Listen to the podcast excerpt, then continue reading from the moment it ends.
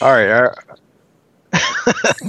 That's it. Welcome to the MMA Curmudgeons. I'm Jonathan Snowden from the almighty BleacherReport.com, the mightiest sports website on all of the internets. Joined by Ryan Loco from RyanLoco.com, a, a close number two. Close two. You're catching up. You're gonna see me on BleacherReport.com, right?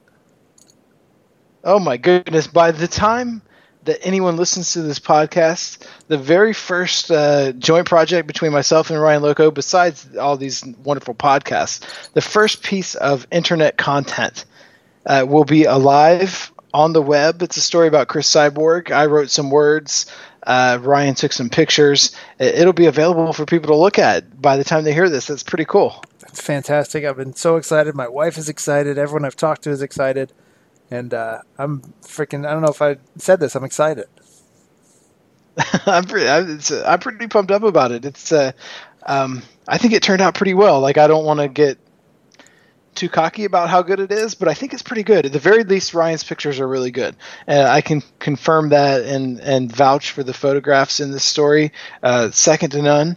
Look, you see Cris Cyborg in a way that I don't think anybody ever has before. Exactly. Wow. wow. Um, okay. And it, these compliments. I didn't get any of these compliments when we were doing the project. All right. Well, well, when we were doing the project, I was just hoping that you weren't going to fall to your death. Um, to be fair, when we were doing the like, project, we were also hopped up on like soda and energy drinks and, and gas station food nothing but gas station food and ryan's on top of a rickety cage yes. i don't i'm not blaming the cage it's a, more like a fence that was against a wall it was not meant for him to climb upon nope. and take a picture down on nope. looking down at, at cris cyborg he did it anyway ryan was left with cuts all yep. over his arm he did this for for you people and for cris and and for his art and uh I, I, think it was worth it. Your pain was worth it. I was just sitting there watching, like, uh, and I had my camera out in case like Ryan fell to his doom. I, I, wanted to capture it on video just so we could put it up on the internet and be like, "This is how Ryan Loco died."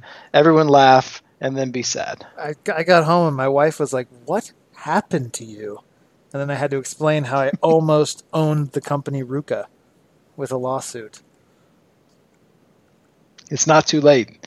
Uh, I've got photographic we'll evidence goes. of how if the story doesn't do well. then I'm calling my lawyer. We're ready to go.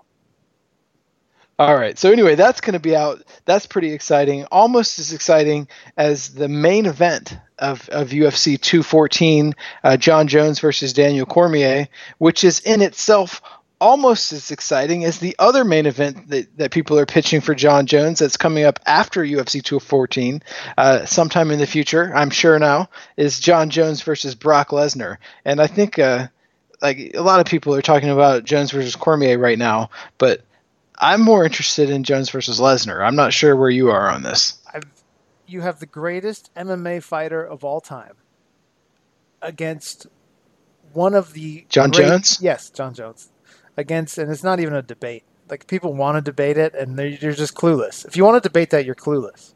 He's the greatest. MMA well, I thought you were talking about. I I thought you were talking about Brock Lesnar. Oh, Brock um, Lesnar is the is the greatest uh, fighter of all time. Like, period. Okay. The man can take on many forms. You know what I mean? He can wrestle. He can he can professionally wrestle. Like, how many guys can wrestle on a professional level? He did it at an amateur level, and he was so good at that he won an NCAA title. He was so good, they said, you should do this professionally. And that's what he did. He might be the greatest athlete we've ever seen. I, my apologies to Thorpe. But yeah, to in, me, in the history of the world, ever. To me, this is such a fantastic fight. And to see people online going, eh, this is stupid. Eh, I don't like this. Like, are you out of your mind? You have a chance to see the greatest light heavyweight take on one of the best heavyweights of all time. This is the reason the sport exists. This is why, if this was Pride back in the day, this fight would have already happened four times. And I would have paid for it four times already. Uh, yeah, I mean, this is why we fight in a cage, right? Or this is why we watch better men fight in a cage. Why, yeah, I mean, why like do you uh, do it? Jones why do you is, train if you don't want to do this? But like, I don't know, man. Brock Lesnar's not really in the UFC rankings. Does he deserve a shot? Like, anybody who says this kind of stuff is like, is so damaged inside and hates the world and themselves to the like I can't even fathom these people. Like the the kind of person that is interested in mixed martial arts but not interested in knowing whether or not Jon Jones can beat up Brock Lesnar. Like that that's the question now in my head. Like it's the only question that matters in all this entire sport. And until it's answered to my satisfaction, I'm not going to be happy because that's why we have the sport is to know can Jon Jones, this freak athlete from a family of freak athletes, can this man who is, by the way, taller than Brock Lesnar, has a four inch reach advantage on Brock Lesnar. What happens when this man, who is the best light heavyweight of all time, puts on 30, 40 pounds in order to fight Brock Lesnar? Like, what? What is gonna? Can the cage even contain these? Like that's Jon Jones. You're talking about. Okay, great. Brock Lesnar is like a grizzly bear if you gave it a crew cut and taught it how to hate how if you taught a grizzly bear hate in its heart, you would have Brock Lesnar. And the fact that there are people who don't want to see this, uh, I'm getting a little bit. I'm I'm a little angry. I'm I'm mad right here on the internet. The UFC, and you need to help me because my memory's awful. I forget a lot of things, and then you jumpstart it, and then I get it back. But has the UFC has missed the boat on every hashtag quote unquote super fight ever? Correct? I, I think it, yes. The, you have to say at this point that's that's true. I mean, they didn't give us. Um, we didn't Brock get GSP versus, Anderson. We did not get oh, Anderson Jon Jones. Right.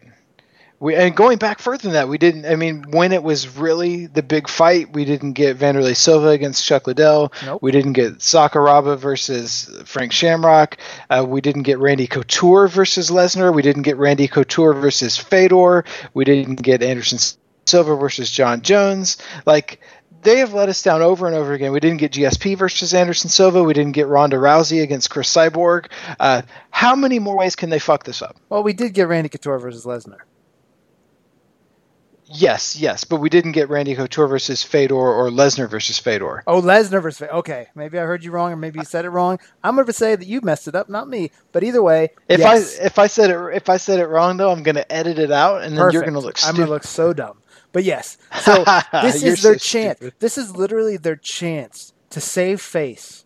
To say, you know what, guys, I wish they would just someone would come on screen and go, "Hey, you know what? We messed up. We admit it. We blew it. We're apologizing, and now we're going to give you this." And I think that because we're all suckers at heart, that we would say, "Hey, thanks. UFC's not so bad. Here's our money, and in fact, let us pay for UFC 215 as well." All right. So, how do you think that poor Daniel Cormier feels like they they kind of like somebody drops the idea of Brock Lesnar versus Jon Jones, probably Brock Lesnar because his WWE contract is going to run out and he wants to have uh, something to negotiate against WWE with. Like, hey, I could go do this other thing, give me more money. But they they announced this fight and everyone's like, uh, yeah, that's that's a great idea or that's a terrible idea. Nobody says, but what if Daniel Cormier wins? Like I, I, haven't seen anybody say that. Like how can you think about Lesnar versus Jones? What if Daniel Cormier wins? Like not a single person has said that. Even Daniel Cormier sitting in his hotel room being like, yeah, that John Lesnar, that's pretty cool. Like nobody thinks Daniel is going to win. We're all sitting here hoping that Jon wins so that this becomes a possibility. And that's if I, you weren't before, you are now. Absolutely. And what's crazy is if someone said, "Hey, do you want to see Cormier versus Lesnar?" I'd be like, mm. I mean, I'd watch. Actually, it. I would, I would, I would also like to see that because I think I, would want to see it. Yeah, I want to see Lesnar against yeah. anyone. If you told me Lesnar was fighting a broom, I'd do it. I've always like kind of had the the I don't know if I've said that on this podcast, but I know I've I've said it to people. Um, I I've always thought that like there's the the off chance that Daniel Cormier would have been the best MMA heavyweight uh, of his era had he continued fighting as a heavyweight. You know, he was undefeated in that weight class, and he had uh, beaten up some pretty good fighters like uh, Frank Mir and and Josh Barnett and, and a bunch of guys and uh, he had this like he still he was still really strong, but he had an advantage in quickness over most of the heavyweights. And uh, I I really think that if Daniel Cormier had not gone to light heavyweight, he would probably be the heavyweight champion right now in the UFC. And so that I, I am in, intrigued by the idea of him fighting Lesnar, but instead he went to light heavyweight where there just happened to be the greatest fighter of all time, and it's sort of like almost a a tragedy in in a way because if there wasn't Jon Jones, I think we we'd all be talking about Daniel Cormier as as arguably the best MMA fighter ever. People would be making that case because he'd be undefeated, he'd be the light heavyweight champion. Uh, he would possess like a, a striking and wrestling game uh, of a kind that we've never seen from anyone before. And then it, it's just kind of unfortunate for him that he exists at the same time that Jon Jones is alive, and that's uh, that's kind of unfortunate for anybody who wants to to be the top light heavyweight. That's just bad luck. Hey man, then, them's the break. You know what's crazy? If you think about it, let's say that Cormier would have stayed at heavyweight. The idea of Jones versus Cormier at this point would have been an incredible super fight. And right, instead, you'd be pumping it up. And instead, we're sitting here like, eh. I, I like. I'm. I know this fight is a big deal. I get it. It's. It's. But the I, this whole card is a big deal, but I feel like they've done such a disservice. I don't feel like there's any energy behind this. I, I, don't feel super excited for this card that's coming up. And quite frankly, the way that it's being sold to me with Cormier not really like. He, Cormier doesn't act like the guy who lost to Jon Jones. He's he's got this weird thing in, in his head that like Jon doesn't need Daniel. As weird as they want to say it and they to put it on these promos or anything like that, Daniel needs Jon. And they should have been selling it the whole time as Daniel needs Jon to validate everything. And instead they flipped it the other way around.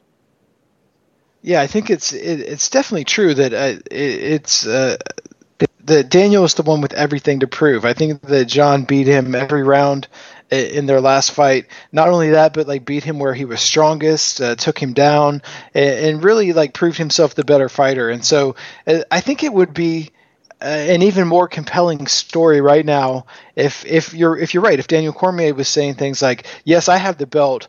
But until I beat Jon Jones, I haven't proven to myself that I'm really the champion.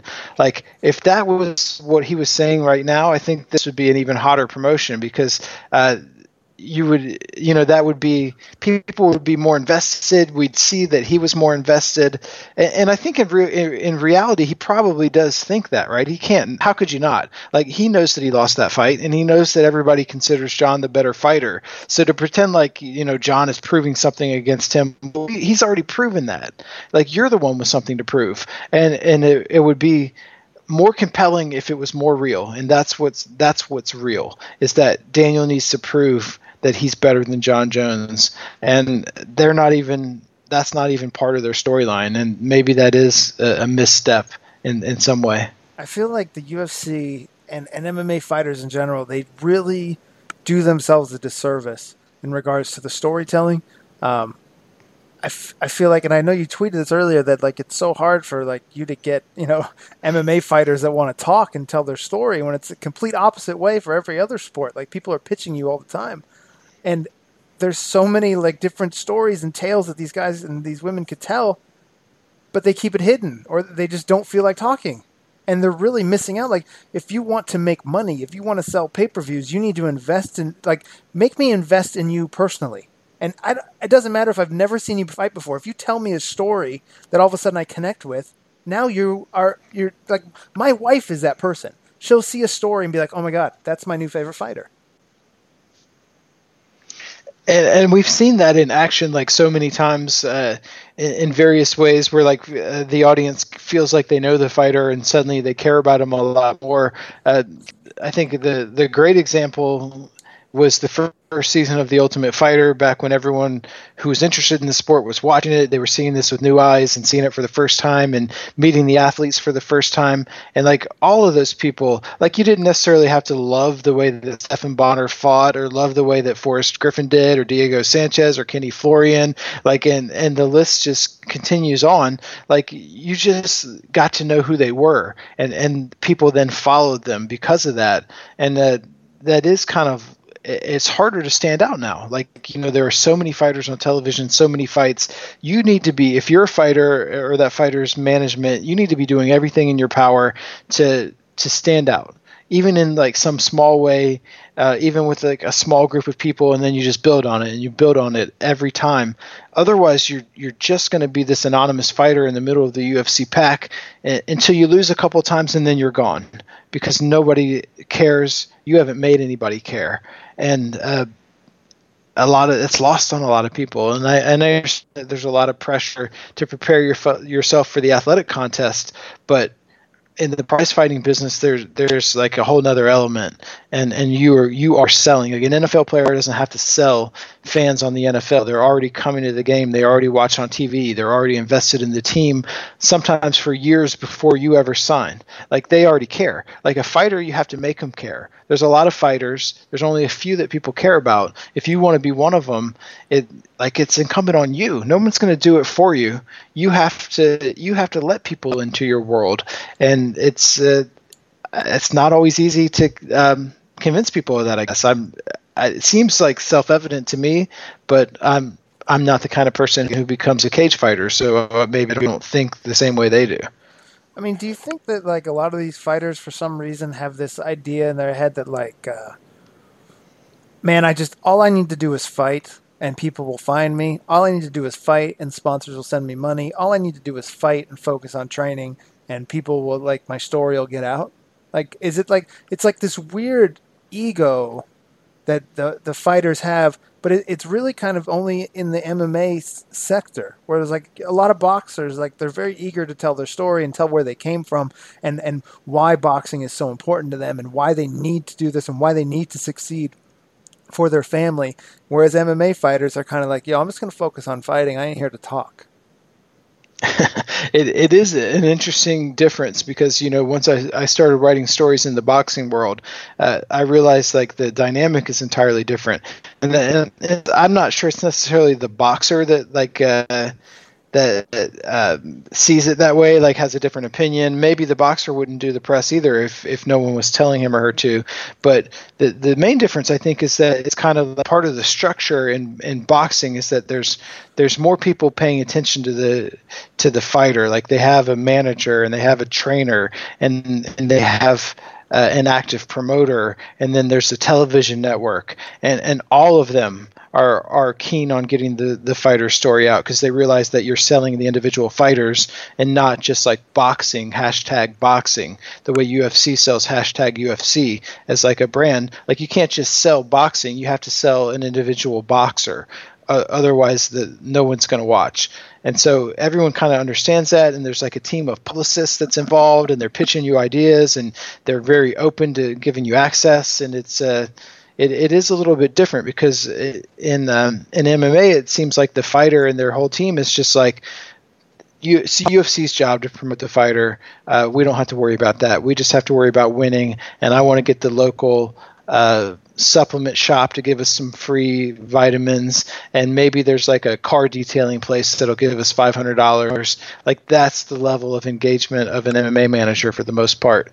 And so it is pretty different.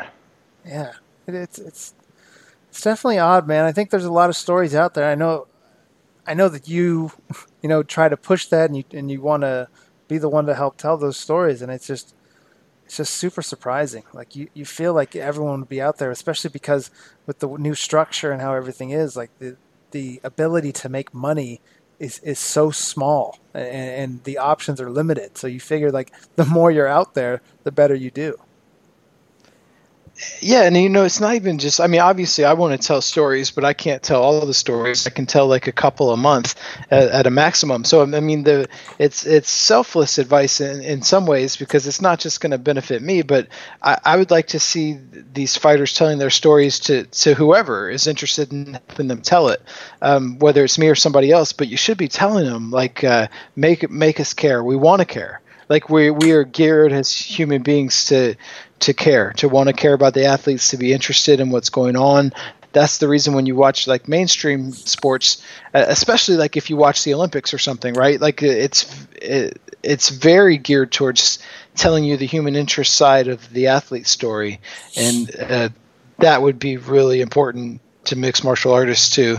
And uh, hopefully, we just take a crack at it one swing at a time, like with the cyborg story, and um, show show these show people the value of, of sharing yourself with with the world. Because I think um, Cris Cyborg was was very open with us um, and sharing like pieces of her life and, and talking real honestly about her feelings and, and, and about some of the things that have happened in, in her professional career and her personal life. And like uh, I I left like feeling like I, I really like Cris Cyborg, and hopefully uh, people will read that our story and and kind of um, come to the same conclusion. I, I and, at the very least, I, I, hope they think it's interesting that she's an interesting person worth paying attention to, and that's kind of the the whole deal. Oh, I I left from that telling everyone I know that Cris Cyborg is the sweetest person I think I've ever met, and that I I root for her success. Now, like I, I was always a fan of her, and then after meeting her, I was like, well, that's it, done deal. Locked. right, like I like I can't even pretend to be like unbiased. Like I would never be like I'm gonna, I you know I can't pick a side between Cris and whoever she's fighting. Like no, it's gonna be Cris every yeah. time. Like uh, and maybe that you're not supposed to say that, but whatever. That's uh, that's get, the truth. You're gonna get banned from the UFC for doing that, John. Um, question for you because you mentioned the Olympics, and now my head is spinning.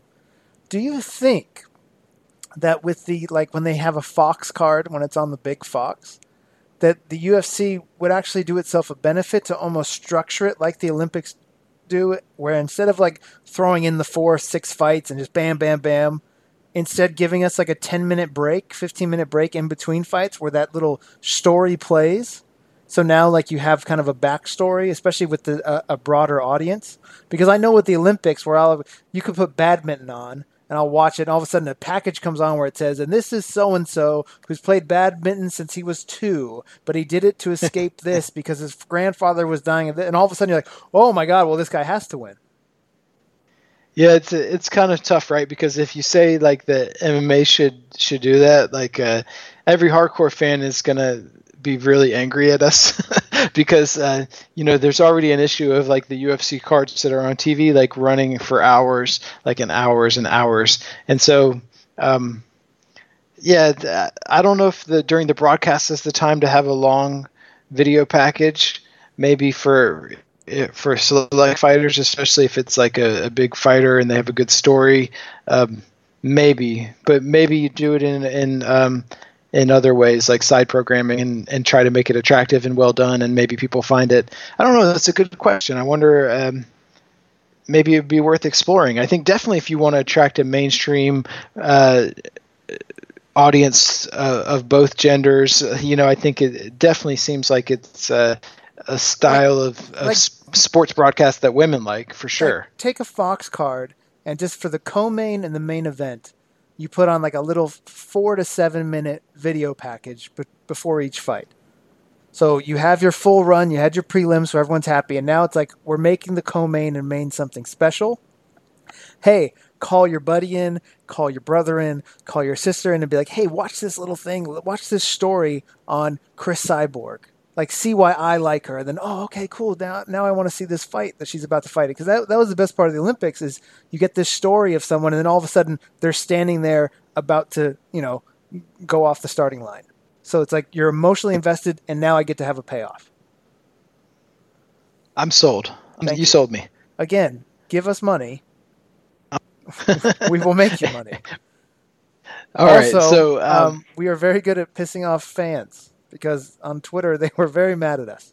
So, uh, well, whatever. Um, so uh, we took we've both taken trips since uh, our trip to Los Angeles and Huntington Beach to to visit. Um, Cris Cyborg. I, I, went to Albuquerque, and you've probably been a bunch of places, but um, it's really interesting. Have you ever been to Albuquerque, where Greg Jackson and Mike Winkeljohn's MMA uh, facility is located? Uh, I have not. No, I've not been to the new one. I went to the old one, so I have not. been But so you've been to, but you've been to Albuquerque, New oh, Mexico, because yes. you always, because you wonder like, well, how does this sport like this is now like an international sport, but like it, the epicenter for like the training and many of the great fighters is a place Albuquerque, New Mexico, and you're like, well, how the heck does the sport the greatest fighters come out of Albuquerque, New Mexico. But then you go there and you like kind of realize like yeah like you pretty much have to be a badass MMA fighter to even survive in Albuquerque, New Mexico. Like maybe it's just a necessity, and and you know people in Albuquerque were born to be MMA fighters. Does that seem like it's reasonable? Well, I I know you did a a, a long form story on Greg Jackson a couple years ago, right? Yeah, it's true. Or maybe it was last year. at all I can't ever remember. Um, At I'm some point, to, I did. I'm trying to remember though. Was he born in Albuquerque, or did he migrate there? He moved there as a very young kid. Yeah, I feel like as someone who's been to Albuquerque and seen what it has to offer, I feel like it kind of does harden you.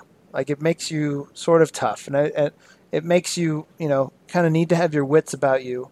Um, and, and definitely, I feel like it's a town where you're there going, I need to find something.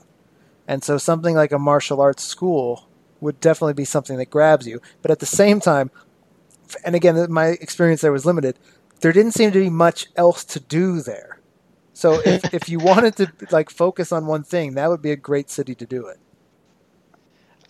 and I don't want to completely disparage it. Like, there's also like beautiful deserts and mountains, and uh, there, there's a lot about it I really liked. But there's also like a vague like feeling of menace in many places. Like, it feels like you might get stabbed almost anywhere you go. Like, remember when we were in Huntington Beach for the Cris Cyborg story, and we're in a parking garage, and first like some people like roll up in their truck and they're they're giving us like the eye, like they're gonna jump, they're gonna jump us, and then like immediately afterwards, a dude rolls up on his BMX bicycle, like a grown man on a BMX bike on like the third story of a parking garage, and he's looking to fight another guy because they threw uh, some water off the roof of the garage and almost hit him, and like just the the general feeling of of that parking garage in that moment is what it feels like to be in Albuquerque, New Mexico, like every second.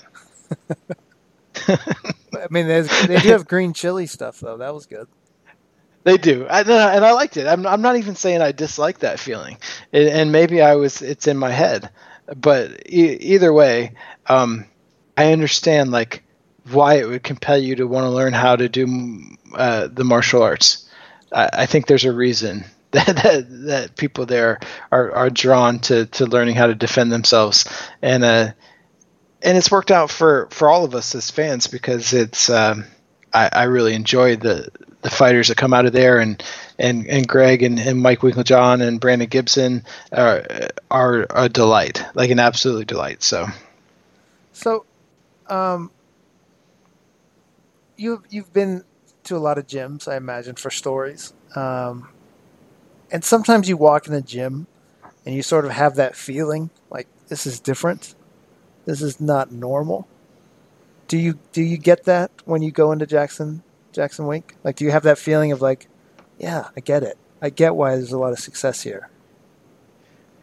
I get it when I when I talk to the coaches, and I think um, it, it's interesting with the, when you talk to people about the new facility there because it's it's a much bigger building than they've had in the past, and um, but it, it, I think for like the old school people, it does have a different feel because like a, a, mixed martial arts is a business where it's very hard to make a living, right? For the, the coaches and trainers uh, who are not independently wealthy, like they don't own a tool company or they weren't real estate millionaires or whatever. Um, just talking randomly here, not about specific other people that own fight camps, but um, you know, Mr. Winkeljohn and Mr. Jackson are, are not independently wealthy, so they need to make a living. And so what they've done is that they've rented out rooms like they have apartments and dorms at, at, the top on the top floor of the of the gym and and they bring in uh, young fighters from all over the world to pay them rent they live in the new gym and so they get the opportunity to train with all these world class fighters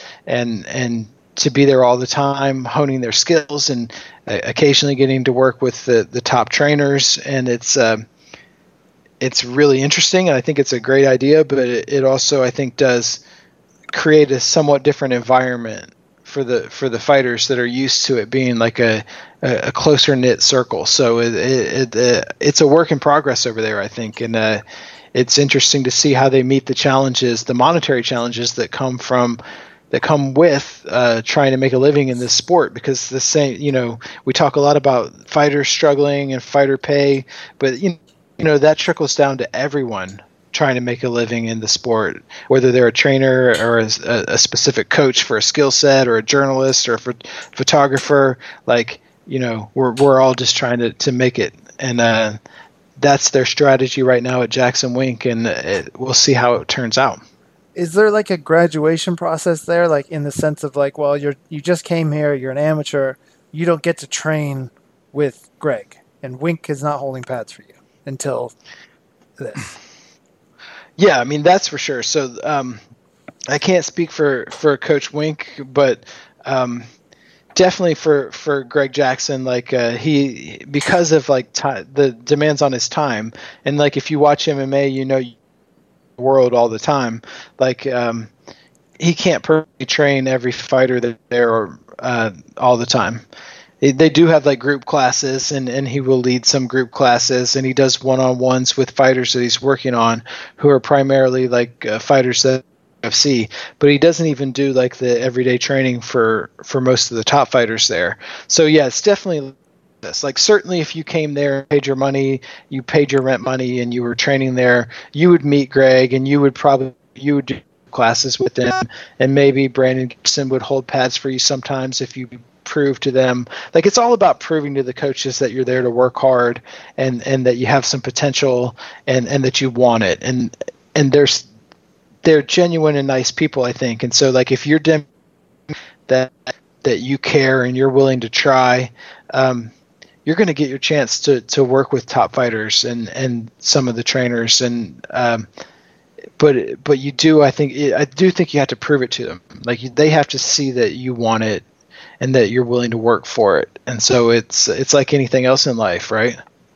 Yeah, but you know what? Sometimes I, I, I think I think that that is not necessarily what happens in all gyms. You know, I think there's probably people that have gone to Albuquerque and been like, "Yo, I want to train with Greg," and like, "No, you can't," and they were like, "But, but I'm four and zero." But uh, I have, you know, I, I, I fought at this show. I was the main event in this show in freaking uh, Iowa, and they're like, "Great, good for you."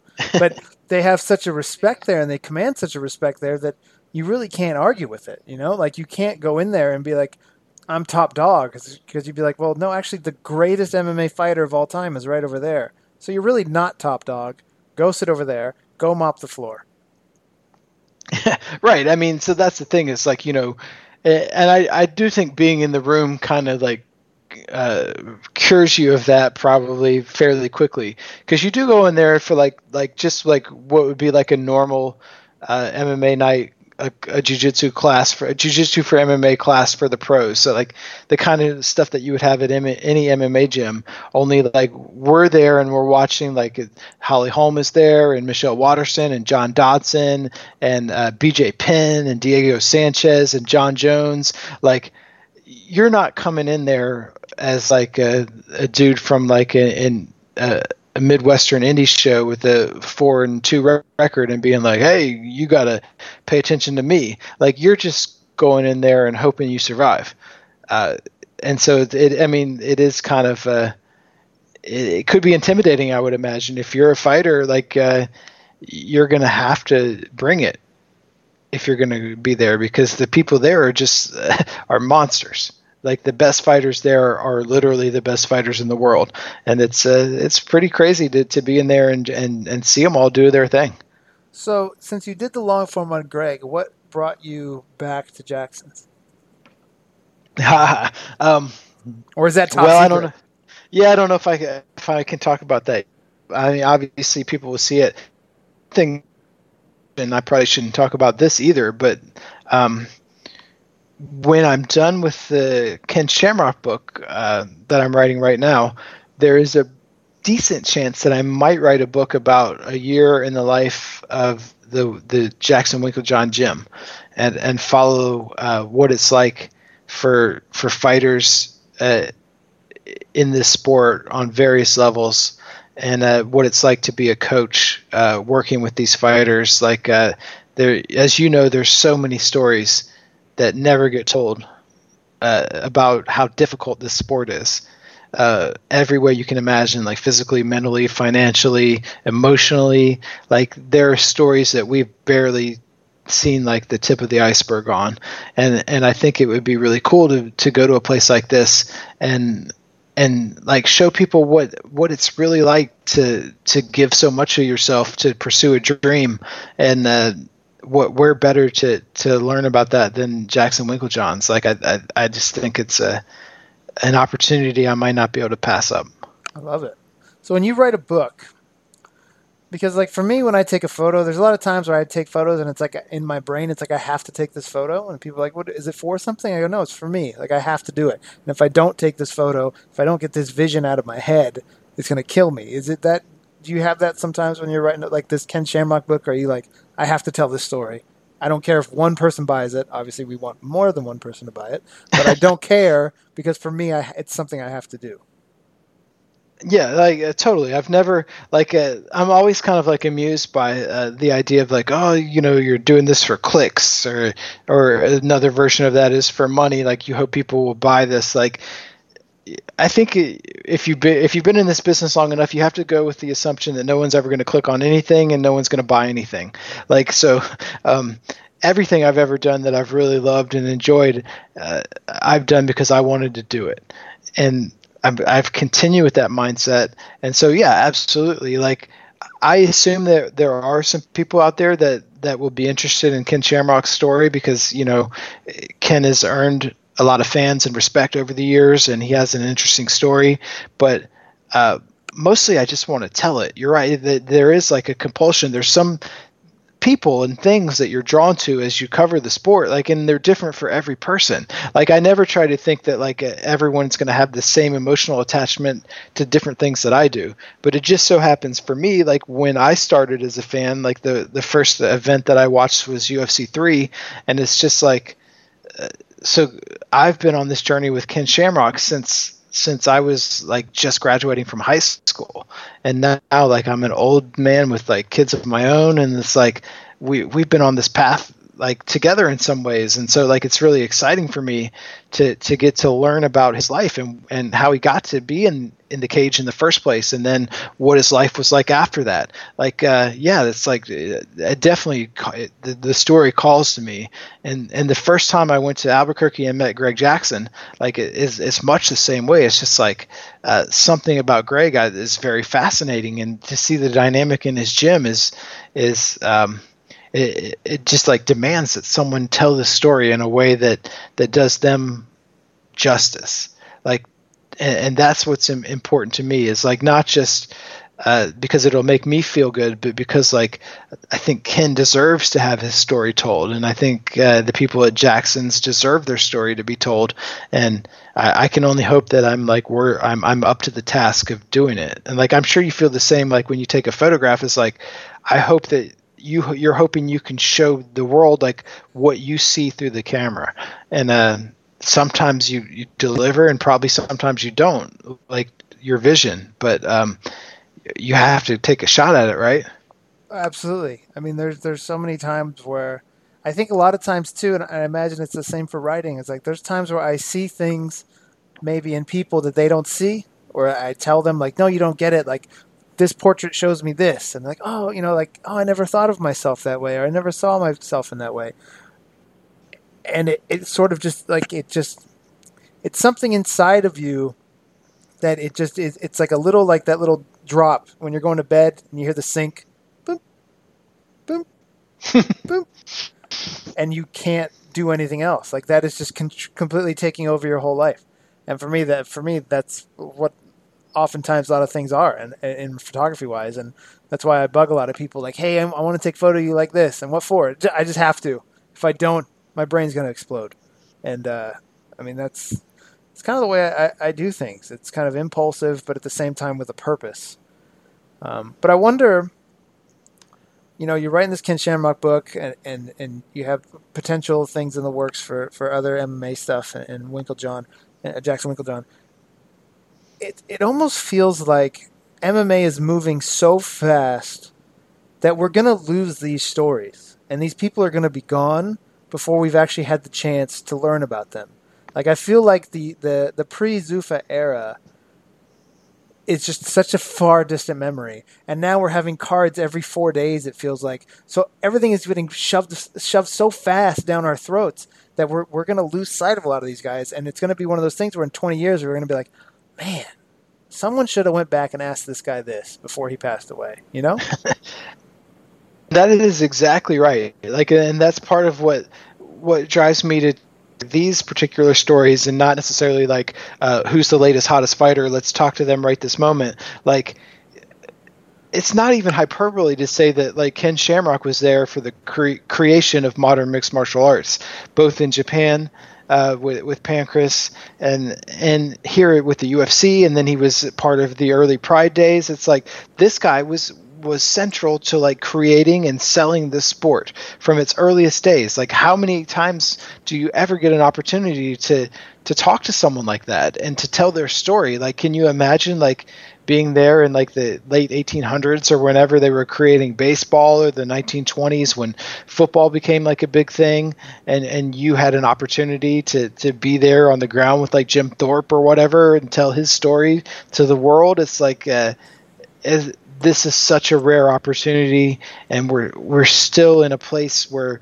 you can have access to the people in the sport in the way that you never could to like LeBron James or Kobe Bryant or or Michael Jordan. But like the Michael Jordan of mixed martial arts I, I can fly to where he lives and go to his house and sit down with him and his wife and have a conversation about his life. Like this is um, an opportunity that like will never exist again in the world. So like it's like my obligation to do it. Like we this is the time. This is the only time.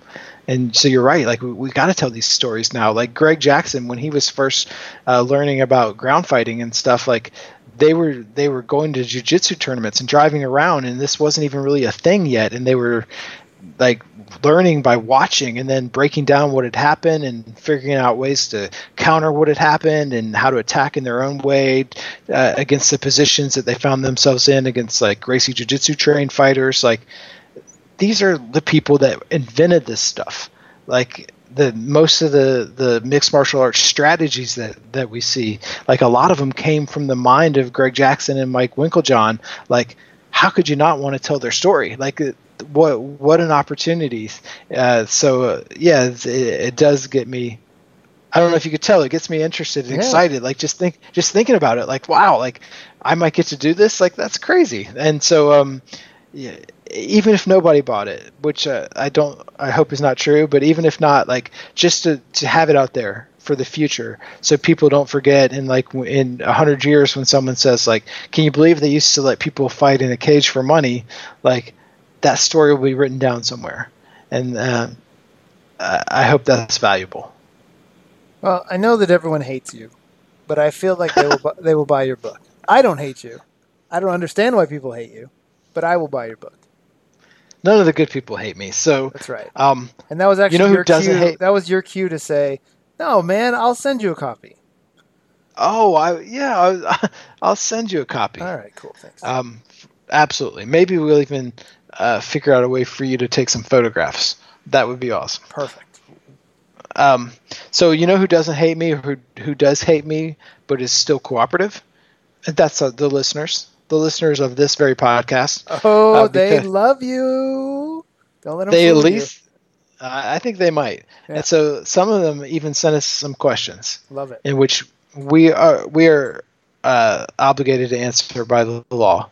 Perfect. the law of this nation. If, love, if someone asks you a question I, on Twitter, I abide by all laws ever. so, um, are you ready? Are we ready to, to do Hit this me. part? Hit me with it. All right.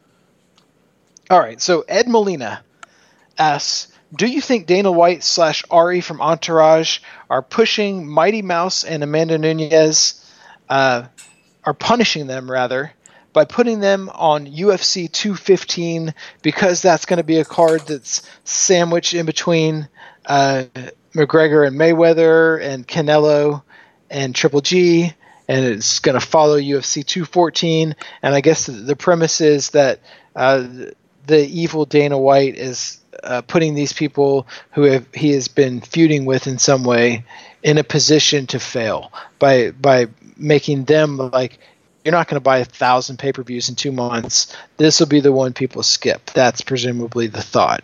Do you think that's intentional or or not? Well, it's what's crazy to think about is that as the promoter, it was weird. It'd be weird for him to sabotage his own promotion, and yet at the same time, it almost sort of feels that way. Like, I, I don't get it. I don't get the reasoning behind it. Um, I, I would hope that that's not true because in, in the long like would you really it's like cutting off your nose to spite your face sorry grandma i stole that from you but uh, like to say that we'll show them, we'll put on a, sh- we'll do a low selling pay per view, haha, and then like what does that pr- like what does that get you? Like help me understand. Yeah, so well, so I think there's also another way to look at it, and it's not very flattering for, Mighty Mouse or Amanda, but the other way you could look at it is that UFC says, all right, like, you know, this is this one's not going well because of all the reasons I just said. Like, so let's put somebody who we know is already going to do poorly, uh, who has a track record of doing poorly on pay per view, which is, who is Mighty Mouse. Like, you know, love him or not, is we love him as hardcore fans, some of us, but he has a track record of selling poorly on pay per view. So I don't think you need like a conspiracy to make that happen. It's going to happen anyway, and so it makes sense then to put it in a slot that you don't think is going to be successful. Like it's going to hurt a card that might sell well, it, might it might hurt it. It can't hurt this because do matter what. Uh, is unfortunately perhaps what they're thinking. Yeah, it's just a shame. I, it's it's.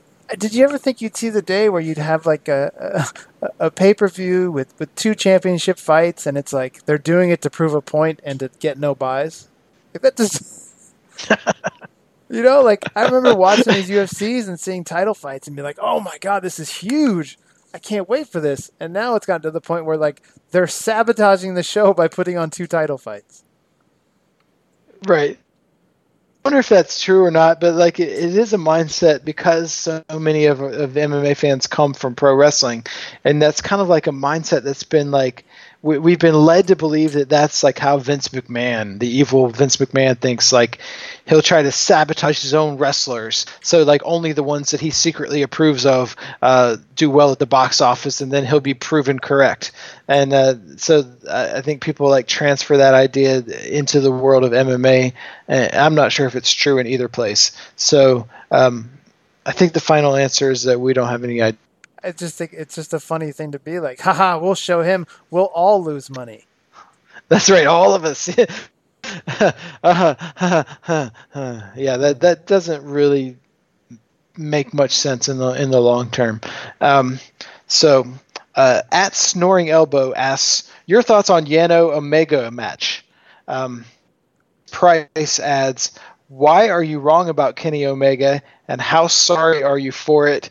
Um, that's directed at me. Yes. Um, first, are are you watching the New Japan Pro Wrestling G1 Climax? Uh, no, I'm not. Probably because I think have to, you have to pay for it, right? The subscription service.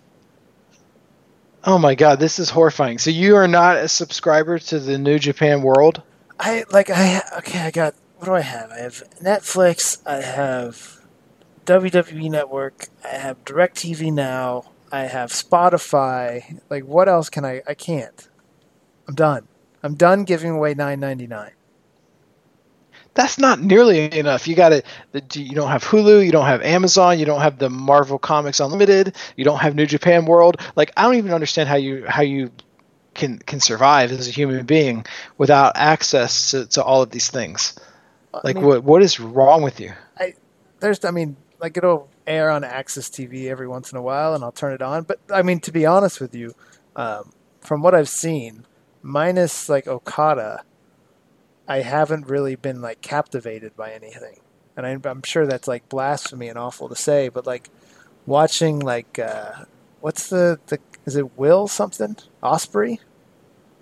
That his name? Oh my god, yeah, I hate I hate that. I, so like yeah, I, I watch like guy. these matches and like I get that it's fake and wrestling is supposed to be silly, but at the same time, it's not supposed to be a, a choreographed dance routine. And I think what's jaded me is that I go on the network the other day and I just started watching all this old stuff, and I started and I, I was also on YouTube. Uh, don't I mean I'm a 36 year old man married, and I'm sitting here watching uh, Bruiser Brody and Hansen against uh, uh, Baba and uh, what's his name. Uh, so, like, and then you watch these Hansen stuff, and then I watch like Sammartino. I mean, uh, versus uh, Zbyszko, and these are just fights. And so it's very hard to like then watch like acrobats. So I, I totally understand that, but like some of these New Japan Pro Wrestling guys are, are really good. So it's funny uh, because the, the match he's talking about in particular, comedy match that was on yesterday uh, as part oh, of the G1 climax. So this is a we a, a month long tournament in which like all the best wrestlers uh, wrestle each other in, in two different blocks, and whoever scores the most points based on wins and draws. Um, they wrestle each other for the for the prestigious uh, G1 Climax Championship, like the, the tournament championship, much like Pride, you know, in, in May. Um, but so this one was a comedy match because this one guy's a comedy wrestler, and and at some point the two guys taped their ankles together, like the other guy taped the one guy's ankle and taped the other guy's ankles. So they they're hopping around in the ring, like throwing each other in the ropes. I saw, Only they I saw to, like hop. A, yes, um, GIF. I'm, I'm, sure you meant to say what you saw the GIF, no, and so no, the, it's GIF. GIF. I saw a GIF. Yeah, that's totally. I mean, only a, a, a, horrible person would pronounce it that way, but I'll forgive you Thank because you don't even subscribe to New Japan World, so you're obviously broken inside. so so anyway they're doing this match and it's like filled with tomfoolery uh, in like a tournament that's surrounded by like super matches. And so um, as you can imagine some people really didn't like this. There's this one old wrestling manager named jim cornette who used to be like the manager of the midnight express and he carried a tennis racket and wore glasses uh, in the 1980s uh, he's super furious uh, about the idea of anybody doing like these comedy matches and stuff like that, and um, to the point of like it being kind of disturbing furious. And so uh, I myself was not disturbed. I found it mildly amusing, and, and I appreciated uh, the opportunity to laugh. So you do have a heart. I do. Deep down inside, I, I have a heart. Like, so I, some people are upset because Kenny Omega is the great white hope uh, he's the Conor McGregor uh, of New Japan Pro Wrestling, and so like everyone wants him to be the best wrestler in the world and just as good as all the Japanese guys. And so there's a lot of pressure to say like he's he's the best wrestler you've ever seen. Like people have actually said that. And so when I say things like um, I don't think he's the best wrestler I've ever seen. He's a very good wrestler. And I really like his wrestling matches. Like uh, that's like considered hating on him and so um, I, that is apparently a reputation I've I've developed. But I do not feel sorry for saying that he's not the best wrestler I've ever seen, uh, or saying that he's a very good wrestler who who is interesting sometimes. I, I have no, I feel no need to apologize for that. For some and, reason, uh, I will for, not. For for some reason, we live in this era now where everything has to be the best right now. Right. So they want to say that this guy's better than like Kobashi or Toshiaki Kawada or Misawa or Kiyoshi Tamura or Shawn Michaels or, or whoever. Brody. Ric Flair.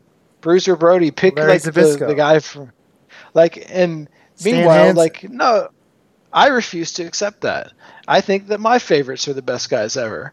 But then at the same time, I understand like you're young, people are young and they're stupid and they haven't experienced life in the in the the fullness of all its potential and beauty the way I have. And so a lot of people have bad opinions, and I can accept them.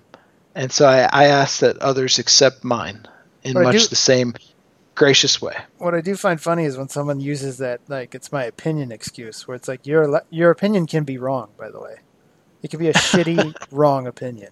Hate to break it to you yeah, lots of opinions are are ill informed. Like you just don't know any better, and people with like the loudest, uh, most obnoxious opinion are are the people in which that opinion is like the least grounded in knowledge and experience. And because like it, it seems like more when you have like the more you know about something, the less confident you become in your own expertise because you've seen enough to realize like there's a lot that you don't know. And so like uh, when you hear someone being like really loud and sure of themselves about something like uh, often that's someone who just doesn't know any better. They don't know enough to be unsure of themselves. And so um, i'm not sure that all my opinions are correct. I'm just 98% sure. And that's the kind of humility i think most people have I think I've always. Does that make with, sense? Yeah, but I mean, you're pretty much always right. The GIF, the GIF, almost GIF always, but otherwise. Uh, yeah, that's my one. That's the two percent. But that's I'm working on it. I'll, I'll look into it.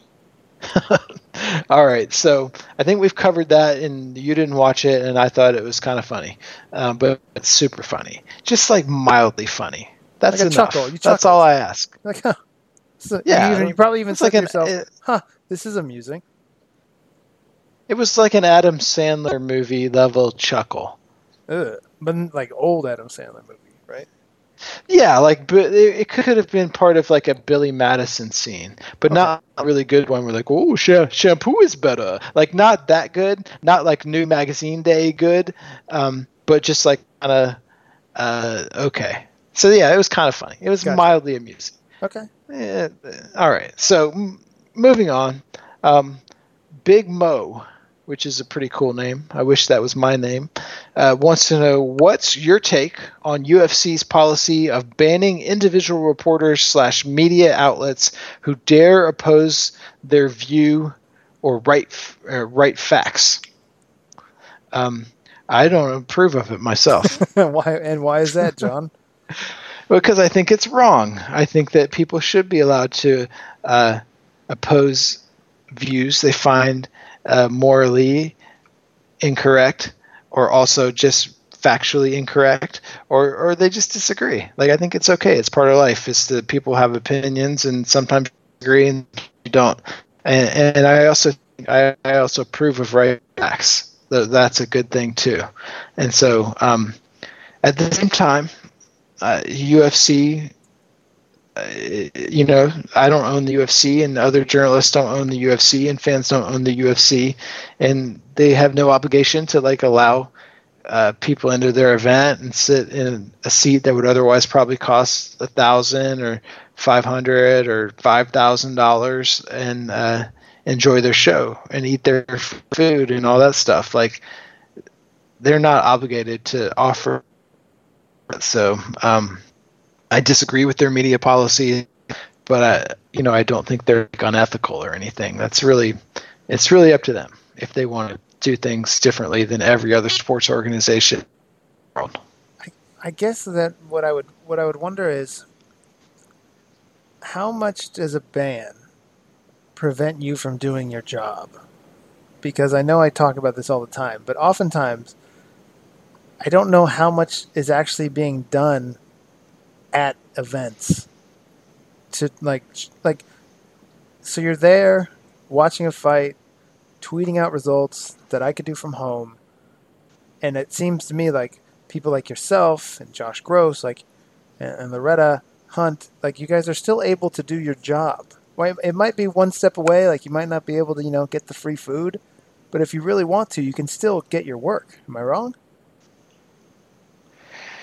yeah, so I think it's um, it's very possible, especially in in today's environment, to to do almost everything you need to do from the comfort of your own home. And so, for me, it, it's rarely, if ever, been an issue to not be able to attend UFC events as their guest. Like it's just not a big deal. Uh, I don't necessarily want to travel to Las Vegas all the time. Although now that you live there, maybe you know maybe it's more appealing. But um, it, you know, it's not like a, something we have a that, spare room. that it's not something where I'm like, oh, I got, you I can't wait to go to Vegas, baby. Because I mean, I've been to Vegas like 20 or 30 times or whatever. So it's not, um, it doesn't affect me in, in a grand way. It, it, it does, it can kind of affect you. Like it's irksome to me that like um, UFC is the one entity that doesn't send me press releases. So like if you see like on my Twitter, I'm all I'm often like sharing information that promoters sending me about uh, the events they have coming up, or this is going to be on television, or here's the main event of this card or, or that card, and I put it on Twitter for for MMA fans. Uh, you know, it's harder to do that because UFC doesn't include me on their mailing list and like little things like that, or like I don't have access to the the 10 minute um, junket interviews they put together with fighters that are going to be fighting on upcoming cards where like the fighter will do like two hours of interviews 10 minute interviews all in a row. So they do like 10 or 12 interviews one after another. Um, i'm not a part of that. And so little things like that are sometimes problems. But uh, for me, like it's not a big deal, and especially at this point where like I'm not even like writing event previews. I'm not covering the event live. Uh, uh, in that in that way, and uh, I'm not doing results story. Like mostly, I'm doing stories like the one we did on Cris, where like we go and tell the story of the athlete, and so it's uh, it, it doesn't affect me. If I was like a beat reporter that was covering the day to day operations of MMA, um, it it would probably be pretty difficult to do without the UFC's cooperation. So I could see how it, it is it is a, a compelling threat for some people. Oh, they send me press releases, so if you need them, I got you.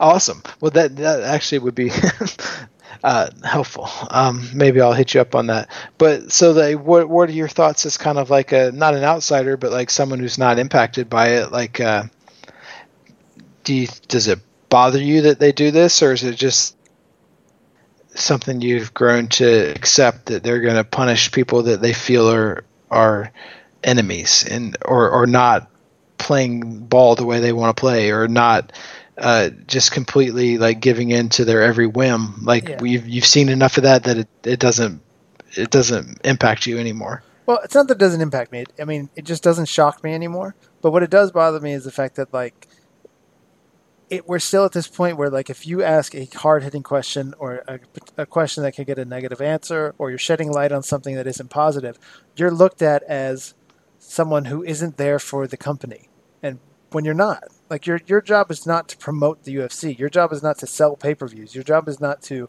uh, you know be buddy buddy with everyone. Your job is to report the facts. And it, it always surprises me when you know you people would be looked at at press conferences and they give you like a side look or like even fans on Twitter would be like why are you always so negative? Like you're doing your job. You, you don't work for the UFC and, and we've got this idea that because MMA at one point was so underground and, and not mainstream that we all need to work together to make MMA as popular as, as possible and do that while sacrificing our integrity for our work yeah, it's definitely part of like an old kind of mentality in which was maybe was necessary. Like uh, in the in the late '90s, uh, when when you know the sport was still dead and it wasn't allowed in most civilized states, and you weren't allowed to buy it on pay per view unless you had like a, a satellite dish. Like uh, I think there there's truth to the fact that we were all in this together, trying to keep the sport alive. Like at this point though like you know it's on fox television like mainstream as it gets like actual broadcast television.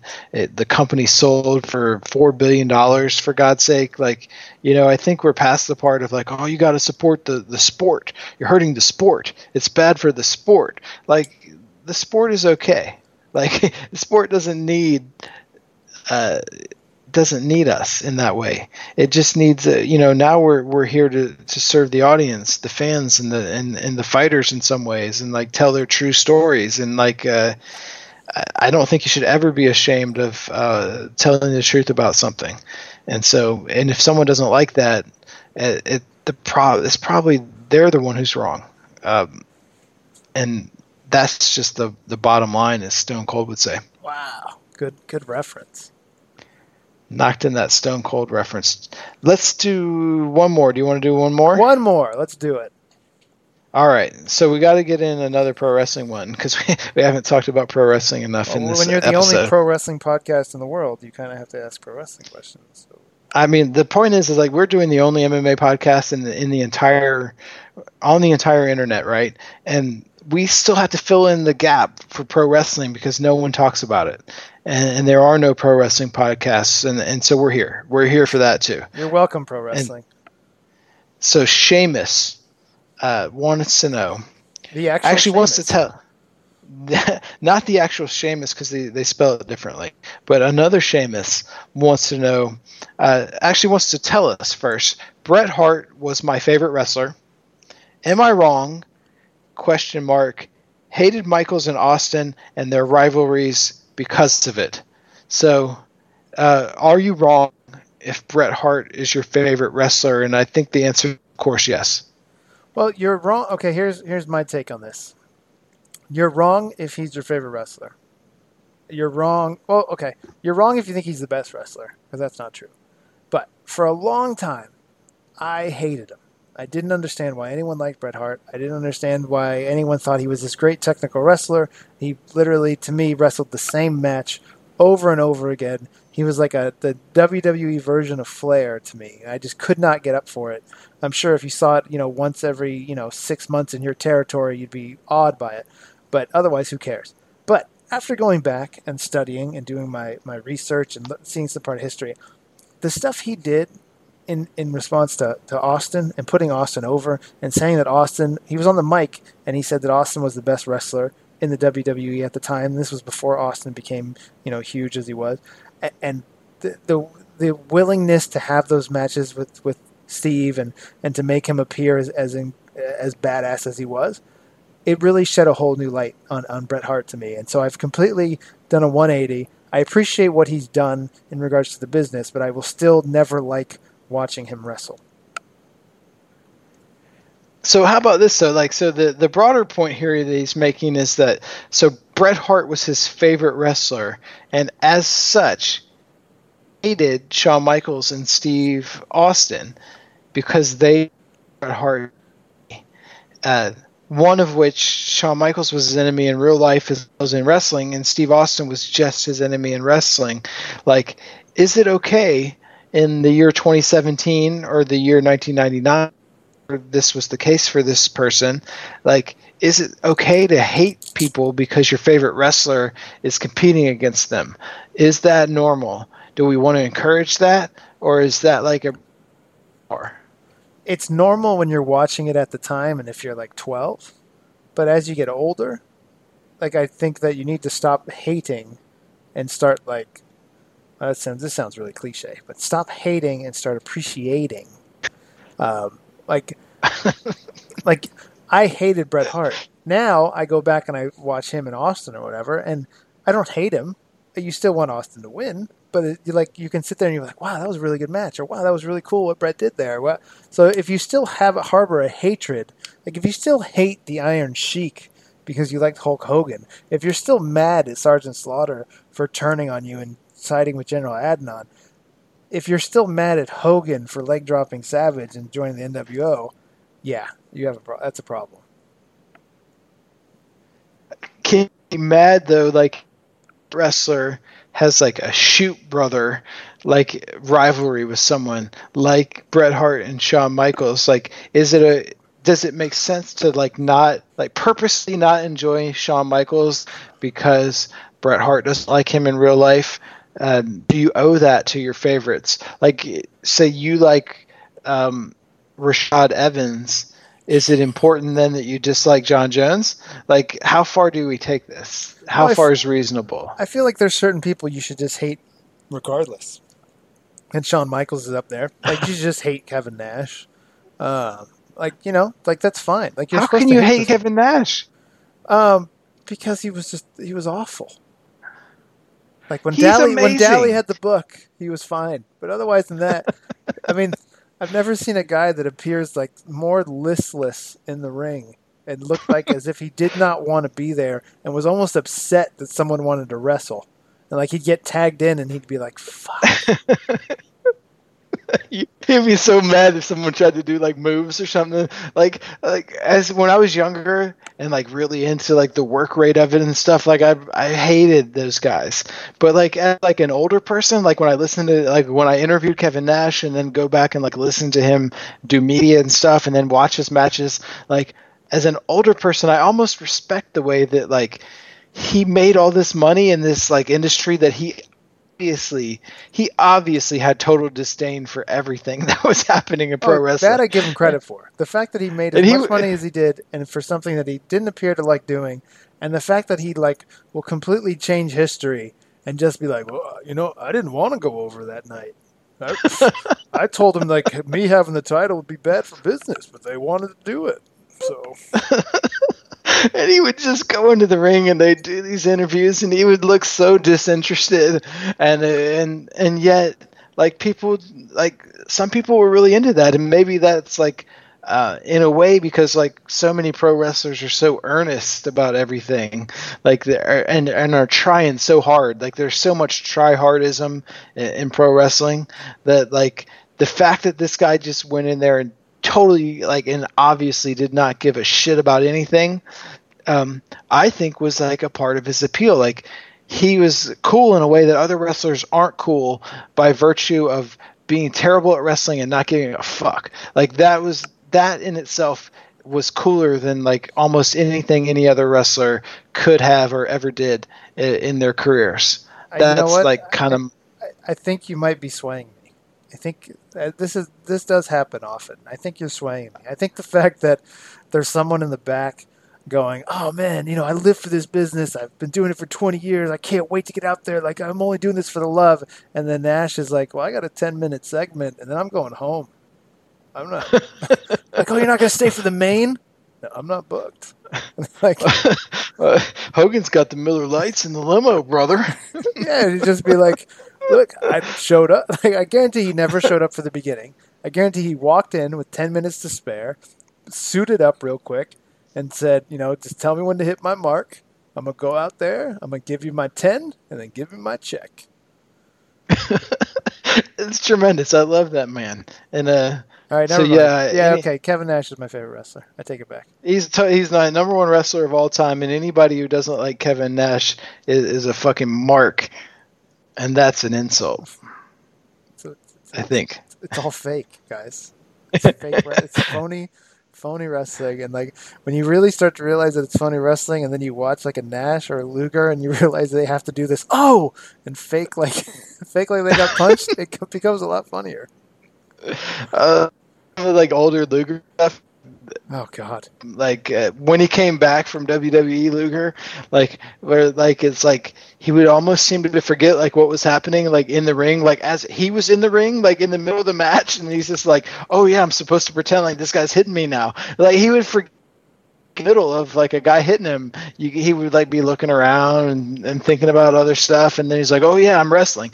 Like uh, I don't know, like that kind of stuff really amuses me. It might be because he's awful. oh, it's totally because he's awful. But yeah, did you, did you yeah, ever really quick? did you ever see? I want to say it was a YouTube match where, uh, not YouTube match, but it's on YouTube, where I think it was him and Brody, and Brody, you know. Oh yeah, with the Bro- cage. Brody was known for being stiff and working his way, and if you didn't want to work that way, you're gonna get fucked. And Luger was like this baby face and like super green, and everyone loved him. And like Brody didn't like have any respect for him, so like I guess he wouldn't sell for him for like the first minute and a half of the match, and Luger just jumps over and runs away or something. it's pretty funny if you haven't seen it. Like, so Luger is trying to wrestle this giant crazy man, Bruiser Brody, and he's like doing his regular Lex Luger, like stomp the mat and throw these goofy punches. And, and Brody's just standing there. He's like, feeling so disrespected that that this man is involved in his industry and like he is in the ring in a cage match with this goofball who doesn't even know how to throw a punch, and he's just standing there. And Luger's like looking around at the referee, like, "What the fuck is going on here? Like, this guy's not something's weird."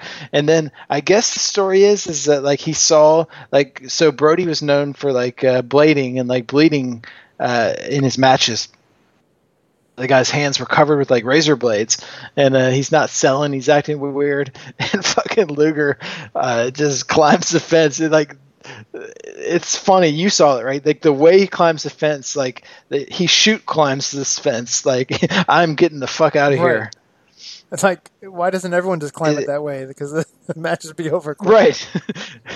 It was not like one of these like i'm gonna take 35 minutes climbing this fence. It was like this man if i do not get out of this cage right now uh, climb the fence. And uh, it, it is like a glorious moment in wrestling history for sure but who had the last laugh? Because Luger did not get stabbed in a Puerto Rican bathroom. it's true.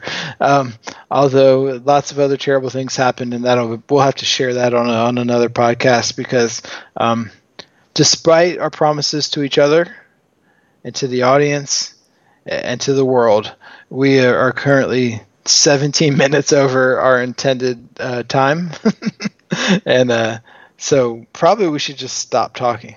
Absolutely. But uh, we blew it, folks, and we apologize. But uh, thank you for tuning in. As always, we are on iTunes, so please uh, subscribe, rate, review. Our fake sponsor, Zappos, really appreciates it. Uh, we appreciate it. Um, and yeah, thank you for tuning in and listening. We're excited for the Cyborg story coming out. We're excited for the fights this weekend. Uh, we have UFC 214. We also have the PFL coming to you from Everett, Washington, which is where I'm at right now. And you can watch that on NBC Sports Network. Don't have to pay a penny. Just turn the channel on and you'll see us. And uh, be on the lookout for uh, Snowden's like 72 books he's writing. Zappos.com